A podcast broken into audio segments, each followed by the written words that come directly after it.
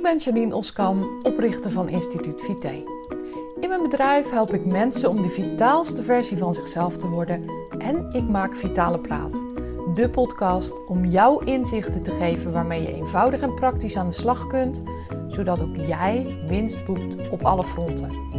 Ben jij op zoek naar inzichten en strategieën waarmee je rust in je hoofd en energie in je lijf krijgt?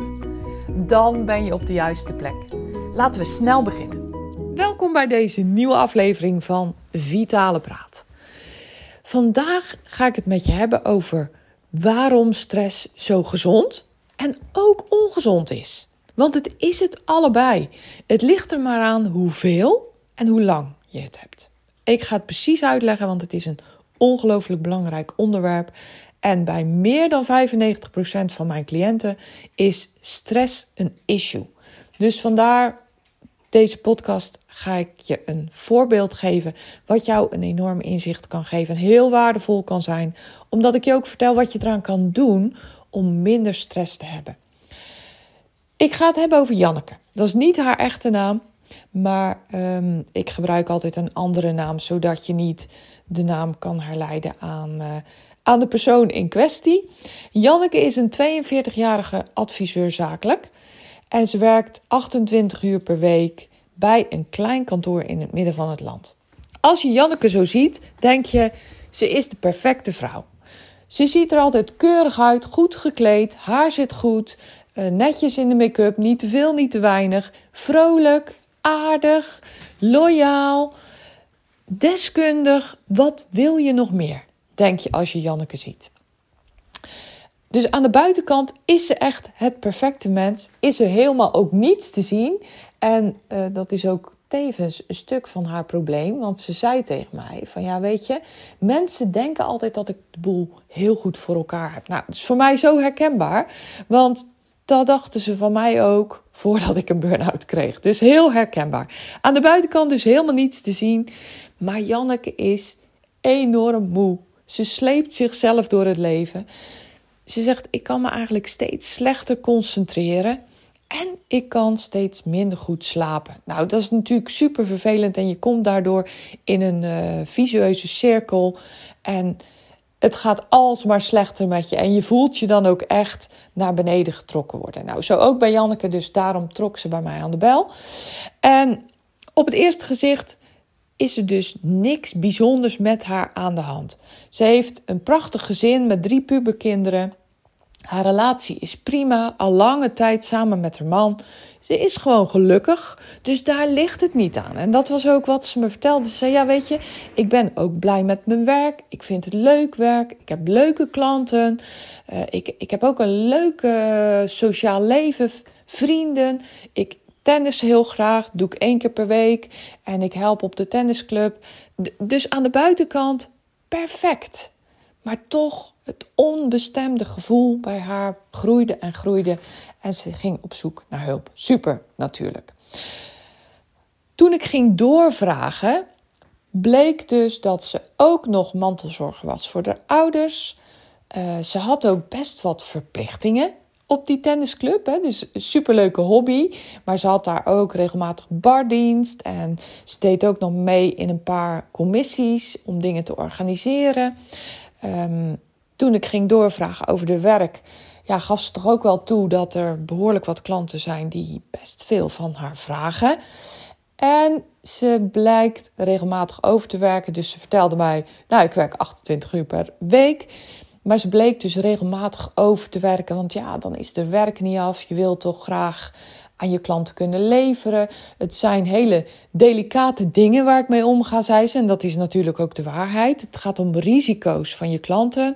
Je, je wil het allemaal goed doen. Ze zei: Ik wil ook mijn collega's niet lastigvallen met het werk wat ik niet afkrijg. Maar ja, dan voel ik me ook weer schuldig naar mijn gezin. Want dan werk ik weer een avond door. Of ik ga op een vrije ochtend werken. Wat eigenlijk ook niet de bedoeling is. Dus kortom, um, daar was eigenlijk veel meer aan de hand dan ze me ook in eerste instantie vertelde.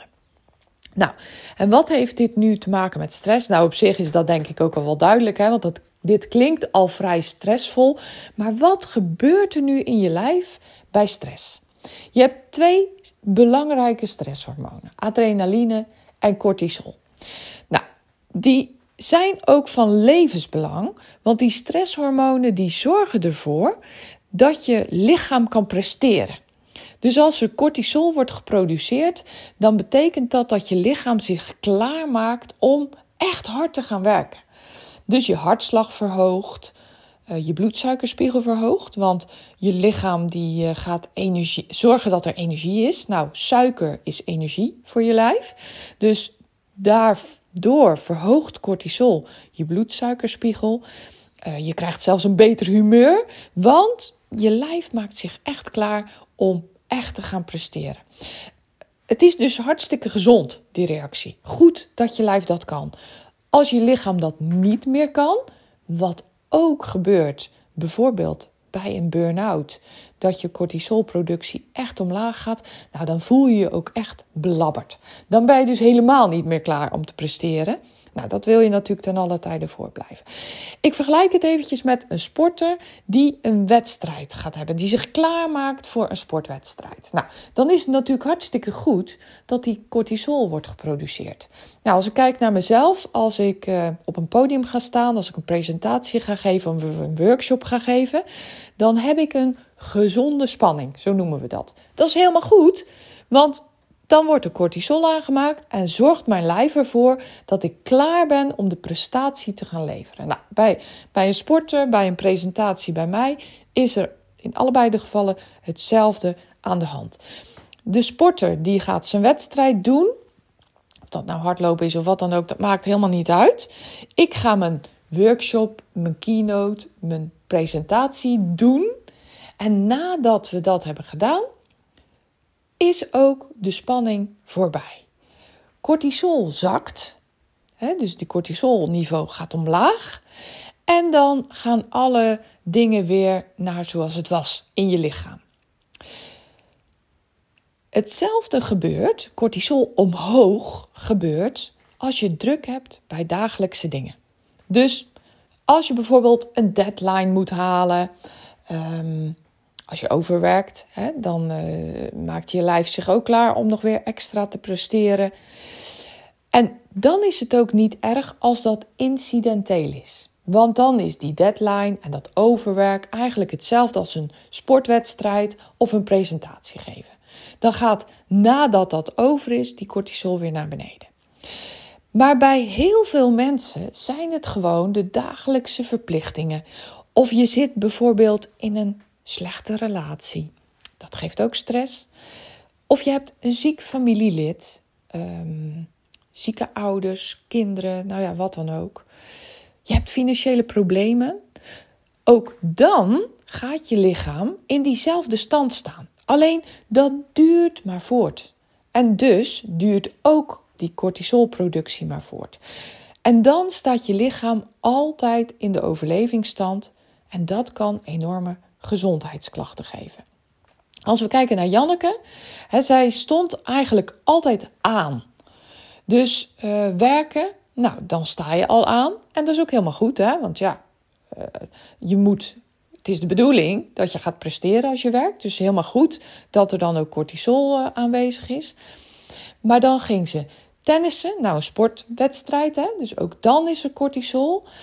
Dan had ze ook nog bardienst bij de tennis, ook weer cortisol, want dan moest ze zich haasten om er op tijd te zijn. Ze heeft mantelzorg voor haar ouders, daar maakt ze zich zorgen over, ook cortisol. Um, schuldgevoel naar het gezin toe als ze aan het overwerken was, ook cortisol. Nou ja, ga zo maar door, ga maar verder. Dus altijd in de overlevingsstand, altijd een hoog cortisolniveau. Je kan daar allerlei problemen van krijgen. Onder andere slaapproblemen, maar ook bijvoorbeeld overgewicht. dus ieder pondje gaat door het mondje.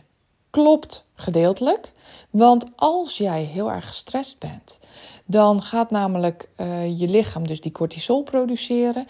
Die zorgt er tevens voor dat er meer van een ander hormoon in je lichaam komt, insuline genaamd, wel bekend hormoon. En dat zorgt voor suikeropname in de spieren, waardoor er meer energie komt. Hè. Je spieren kunnen gaan presteren. Hartstikke goed bij een sportwedstrijd, een presentatie, een deadline, overwerk. Hartstikke goed. Maar als die energie niet wordt verbruikt, als je stil zit, dan wordt het opgeslagen als vet. En dan krijg je dus overgewicht. Dus het kan zo zijn dat je door stress je spieren worden afgebroken, want dat is een ander kenmerk van uh, altijd gestrest zijn. Je spieren worden afgebroken en opgeslagen als vet. Nou, dat is, je kan wel op je vingers natellen dat dat niet de bedoeling is. Je hersenen gaan minder goed functioneren. Ik zal ze in een andere podcast nog precies uitleggen wat er dan allemaal gebeurt en wat de gevaren kunnen zijn. Nou, je raakt uitgeput, je kan zelfs darmklachten krijgen, want die cortisol is zo een belangrijk hormoon. Je lichaam geeft daar voorrang aan. Dat andere processen in het slop raken. Er komt bijvoorbeeld minder bloed bij je verteringsstelsel. Want dat, dat is allemaal in die spieren klaar om te gaan presteren. Nou, en daardoor verteer je minder goed, kan je darmproblemen krijgen. Um, je lichaam veroudert sneller. Ik zit even te denken hoor, wat, wat doet cortisol allemaal? Dus je kan letterlijk gewoon, hè, vrouwen onder ons, let op, meer rimpels krijgen door te veel stress. Dat zie je ook wel eens bij mensen die hele grote zorgen hebben gehad. Die zien er dan in één keer een stuk ouder uit. Nou, dat klopt. Dat hormoon cortisol zorgt voor veroudering, snelle veroudering. Ook depressie en een slecht immuunsysteem. Nou, in deze tijd, in de afgelopen tijd, hè, kan je natuurlijk dan ook wel bedenken dat te veel stress ook slecht is voor je gezondheid op dat vlak. Dus je immuunsysteem gaat er slechter van functioneren. Dus in het geval van Janneke had ik al heel snel in de gaten dat zij niet was wat ze leek. Hè? Haar buitenkant vertelde iets heel anders dan het, verhaal, de, eigenlijk de binnenkant van haar. Dus daar moest wat gebeuren en snel ook, want zij was hard op weg naar een burn-out. Of, of een andere, hè, overwerkt in ieder geval. Eigenlijk was ze al overwerkt. Dus met Janneke ben ik diep gedoken in wat is nu echt de oorzaak, want dat is namelijk belangrijk.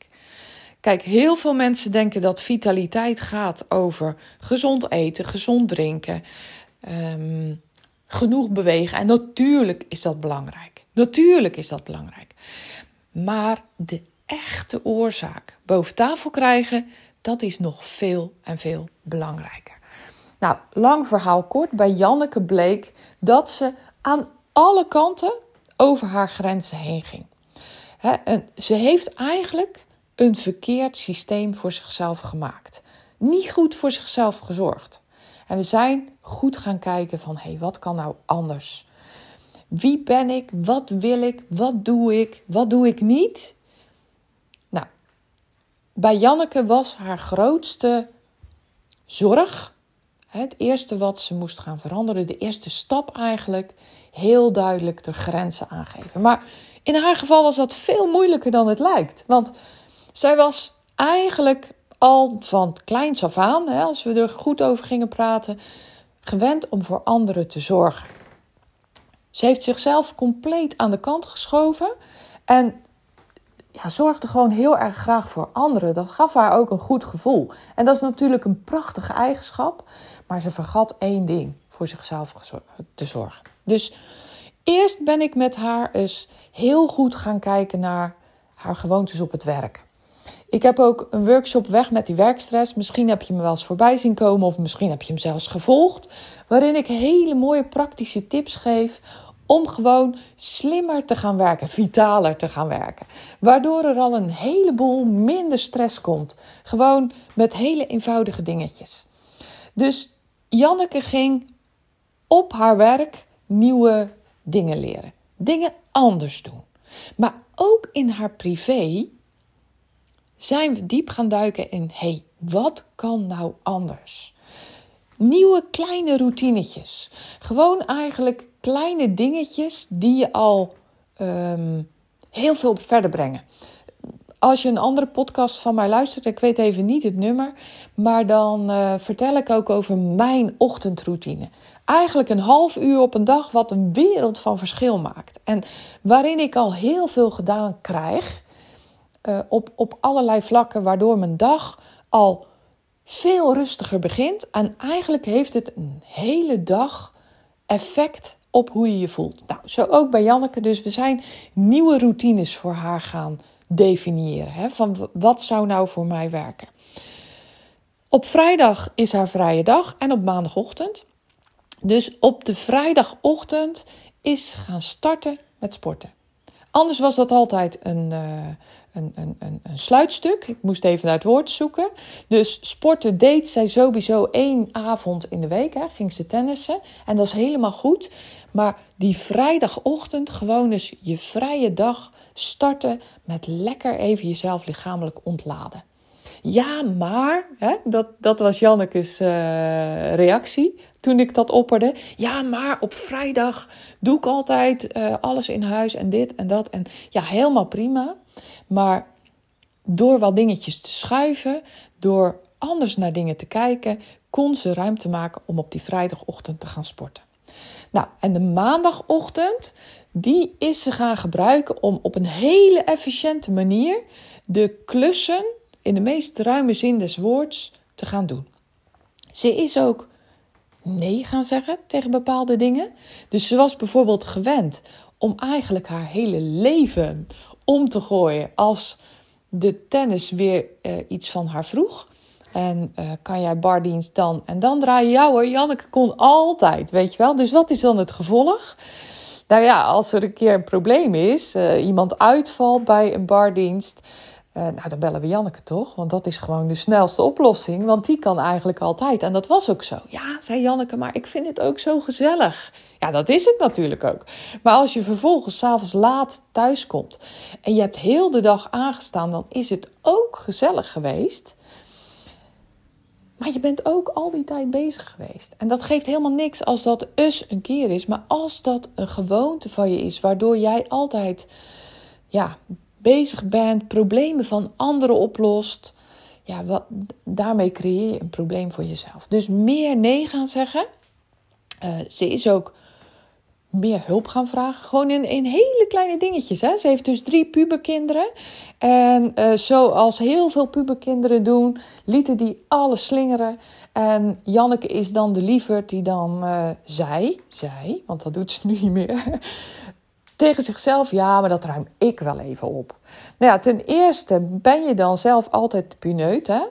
Maar ten tweede leer je ook je kinderen niet dat bepaalde verplichtingen, bepaalde uh, disciplines horen bij het leven. En in mijn optiek doe je je kinderen dan tekort. Dan, dan verwaarloos je ze eigenlijk. En dat is best wel een pittig ding om te zeggen. Dat heb ik ook tegen Janneke gezegd. En daar schrok ze van. Verwaarloos ik mijn kinderen? X? Nou, dat is natuurlijk helemaal niet echt zo. Maar door het op die manier tegen haar te zeggen, kon ze ook heel veel makkelijker de beslissing nemen om het vervolgens die kinderen zelf te laten doen. Want ja, als je het, op, als je het zo noemt, hè, eigenlijk is het een stukje verwaarlozing dat je je kinderen het niet gunt om te leren om hun spullen op te ruimen. Nou, dat was wel eventjes een inzicht voor haar. Waardoor ze dus uh, ook bij die kinderen om hulp ging vragen. Niet letterlijk, jongens, uh, ik wil jullie om hulp vragen. Nee, gewoon zeggen, ja, moet je eens even goed luisteren. Uh, uh, nou, noem, noem even een naam. ja, ruim even je rotzooi op, zeg. Als jij hebt gedoucht, gedoucht, hoe zie ik eruit? Als je personeel? Nee, lief schat. Even die spullen oppakken, naar de bijkeuken lopen en in de wasmand doen. En je handdoek wel eerst even drogen, hè? want anders wordt het één grote bende en uh, gaat het, die handdoek, omdat die vochtig is, uh, de, de wasmand uh, liggen stikken. Zo noem ik dat altijd. ik weet eigenlijk niet eens of het echt een goed woord is, maar je snapt wat ik bedoel. Dus die kinderen gingen dat doen. Ja, ze zei, vind ik wel moeilijk hoor. Ja, Janneke, ik had ook niet gezegd dat het makkelijk was. Want die kinderen denken natuurlijk ook, als je me nou, gebeurt, wat gebeurt er nu? In één keer gaat mama zeggen dat ik mijn eigen rotzooi op moet ruimen. Nou, het was natuurlijk altijd wel lekker makkelijk. En ze deed dat ook nog met een lachend gezicht. En uh, altijd lief en aardig en vriendelijk. Nou, vast niet 100% altijd, want dat kan helemaal niet. Maar nu moesten ze dat zelf gaan doen. En Janneke zei na, nou, ik denk al na een week. Ze zei, nou, ze doen het gewoon. Ja, ze zijn niet altijd. Ik moet nog, ja, joh, ik zeg maar, weet je. En als nu het nieuwtje eraf is, want ze had hun verteld van jongens, uh, moet je luisteren, ik ga dingen anders doen, ik ga dingen anders aanpakken. Weet dat ik zielsveel van jullie hou, maar ja, er zijn gewoon bepaalde dingen die je even zelf moet gaan doen. En misschien zeg ik dan ook wel eens iets wat je minder leuk vindt, maar um, nou, dat doe ik eigenlijk uit liefde voor jullie. Ik zeg, de eerste schok, als die voorbij is, dan gaan die kinderen hun grenzen weer opzoeken. Want dat doen puberkinderen. Hartstikke goed, hartstikke goed voor ze. Maar jij bent hun moeder. Het is jouw taak om die grenzen aan te geven. Dit is mijn grens. Nee, je ruimt je eigen zooi op. Huppakee. En lig je al in je bed? Dat is dan jammer. Dan haal ik je er even uit en zeg ik: joh, ruim even je zooi op. Nou, heeft ze gedaan en het werkte. Super. Nou, ze is ook gaan Ehm, praten met haar man. Joh, want ze was ook gewend om in huis alles op te ruimen. Niks mis mee, hè? En dat is ook nog afhankelijk van hoe je de taken verdeelt. Maar er waren ook wel een paar dingetjes die ze aan haar man kon vragen. Maar die was dat ook zo gewend. Hetzelfde verhaal. Houdt zielsveel van haar, maar staat er niet bij stil. Ja, dat bij haar eigenlijk uh, veel te veel druk op haar schouders zat. Dat ze veel te veel ballen in de lucht moest houden. Dus ook manlief is een aantal kleine dingetjes gaan doen. Nou, super natuurlijk. En uh, door eigenlijk die kleine veranderingen, want het zijn echt geen schokkende veranderingen, kreeg ze ruimte. Kon ze ook wat meer gaan ontspannen. Dus ik, ik, denk hier even bij na, want dat was voor haar ook wel een dingetje. Want zij dacht namelijk dat de bardiensten ook ontspannend waren. En dat is ook zo, maar ook weer niet. Want je lichaam heeft ook gewoon weg letterlijke rust nodig. Uh, fysieke rust nodig. Mentale rust nodig. Dus je lichaam heeft het nodig om echt af en toe eens even, bij wijze van spreken, met een goed boek op de bank te liggen of te zitten zodat je echt tot rust kan komen. Want je kan je wel voorstellen dat pas dan die cortisol zakt. Nou, en als die cortisol zakt, dan gebeuren prachtige dingen. Want dan kan in één keer je lichaam weer gaan doen waar die even niet aan toegekomen was. Die kan nieuwe huidcellen gaan maken. Die kan nieuwe cellen waar dan ook gaan maken. Die kan in één keer weer um, andere hormonen gaan produceren. Uh, waardoor je bijvoorbeeld uh, beter gaat slapen. Waardoor je uh, ja, aan, aan, alle kanten beter gaat voelen. Nou, eigenlijk, hè, je darmen krijgen weer meer bloed. Die gaan beter verteren. Er worden meer goede voedingsstoffen opgenomen. Waardoor er weer tekorten worden weggewerkt. Nou, de, de, het is echt magic wat er dan gebeurt. Nou, ook dat heb ik natuurlijk met Janneke uitgebreid gedeeld. Waardoor zij ook begreep waarom ze bepaalde dingen anders moest gaan doen. En ik heb haar geleerd om meer zelfdiscipline te hebben. Dus om, om gewoon bepaalde lastige dingetjes, huppakee, weg te werken, te gaan doen. En uh, zorg dat het gebeurt. Want ook dat geeft stress. Nou, dat ging ze op die maandagochtend dus doen. Dus haar lange weekend. Dat had ze trouwens goed geregeld, goed georganiseerd. Want ze is vrijdag en maandagochtend vrij. Dus ze had een lang weekend. Maar ondertussen in dat lange weekend zorgde ze nog niet goed voor zichzelf. Was ze nog altijd bezig met het zorgen voor anderen. Waardoor haar hele gezondheid in de soep aan het lopen was. Nou, en dat is natuurlijk hartstikke jammer. Op de werk moesten ze er ook wel even aan wennen, aan bepaalde dingen. Al vind ik Janneke een, een, een ster in communiceren. Dus uh, zij is daar gewoon super goed in. En door haar te laten zien dat ze juist op een hele goede manier kan verbinden met haar collega's, met haar klanten. En bepaalde verwachtingen goed kan managen, was er ineens ook daar heel veel meer ruimte. Nou, iedereen blij. Er was veel minder noodzaak om over te werken. Eigenlijk doet ze dat nauwelijks meer. Ehm, de, de, de zorg voor de ouders, die haar ook wel heel veel stress gaf, omdat ze daar te, zichzelf tekort vond schieten. Nou, die is nu ook super geregeld. Daar heeft ze wat hulp ingeschakeld. Waarvan ze eigenlijk dacht van ja, maar dat kan ik toch niet maken. Ik, ik heb de taak, vind ik, om dat als dochter te doen. En er is een wereld voor haar opengegaan. Nou, eigenlijk wat ik allemaal vertel in deze podcastaflevering, dat, dat, daar kan ik er nog tien over maken. Want er zitten hier natuurlijk zoveel clues. Ik wilde in deze aflevering heel graag aan jou laten zien hoe belangrijk het is dat je je cortisol, je stresshormoon, in bedwang houdt. En dat dat stresshormoon op heel veel andere manieren tevoorschijn komt dan jij misschien ooit had gedacht. stress is niet per se met je handen onder je hoofd uh, zitten staren op een stuk uh, papier over een probleem. Stress is niet alleen hele grote crisissen hebben. Nee, stress is zoveel meer. Stress zit hem juist in je dagelijkse routines, je dagelijkse gewoontes en de manier waarop jij daarmee omgaat. Dus daar zit ook de sleutel tot verandering. En dat maakt mijn werk zo prachtig. Dat ik mensen kan laten inzien hoe eenvoudig, want het is super eenvoudig. Het zijn geen ingewikkelde dingen. Hoe eenvoudig het is om dus die ehm, cirkel, om die visueuze cirkel om te draaien in een opwaartse spiraal. Waardoor jij jezelf na korte tijd niet meer herkent. En zo is het ook bij Janneke gegaan. Ik kreeg een prachtige bos bloemen van haar, waar ik super blij mee was. En wat, wat me dan ook altijd een beetje in verlegenheid brengt. Want dan denk ik, ja, zo bijzonder is het toch niet wat ik doe. Maar het is natuurlijk wel bijzonder. Ik zeg ook altijd tegen mijn cliënten: je doet het zelf. Ik ben alleen maar jouw gids. Maar ik ben super blij dat ik haar gids mocht zijn. En dat zij zo een prachtige verandering heeft doorgemaakt. Waardoor haar wereld en ook dat van de mensen die haar lief zijn compleet is veranderd.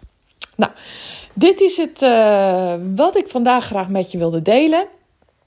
Denk je nu na het horen van dit verhaal? Jongen, jongen, jongen. Ja, ik herken mezelf daarin, gedeeltelijk of, of, uh, of helemaal. Of denk je van, nou, weet je, um, bij ons op de zaak zou ze daar heel veel van kunnen leren. Neem gerust contact met me op. Ik kan je wellicht verder helpen, vast en zeker verder helpen. Ik ben daar ook altijd eerlijk in, wat wel kan en wat niet kan. Um, een workshop, een presentatie, een traject hè, voor, voor echt individuele mensen. Het kan allemaal. Of gewoon misschien een tip tijdens een sessie één op één met mij. Ga naar janineoskamp.nl slash gesprek. Dan kan je een gesprek met mij plannen, gewoon direct in mijn agenda. Maar je kan me natuurlijk ook een mailtje sturen of een DM op Instagram of op LinkedIn. Op LinkedIn ben ik gewoon te vinden onder Janine Oskam, op Instagram onder instituut.vt. Dus je kan me op allerlei manieren contacten. Doe dat ook gerust. Oké. Ik wens je natuurlijk, zoals altijd, een hele mooie fijne dag. Geniet ervan en heel graag tot de volgende podcast.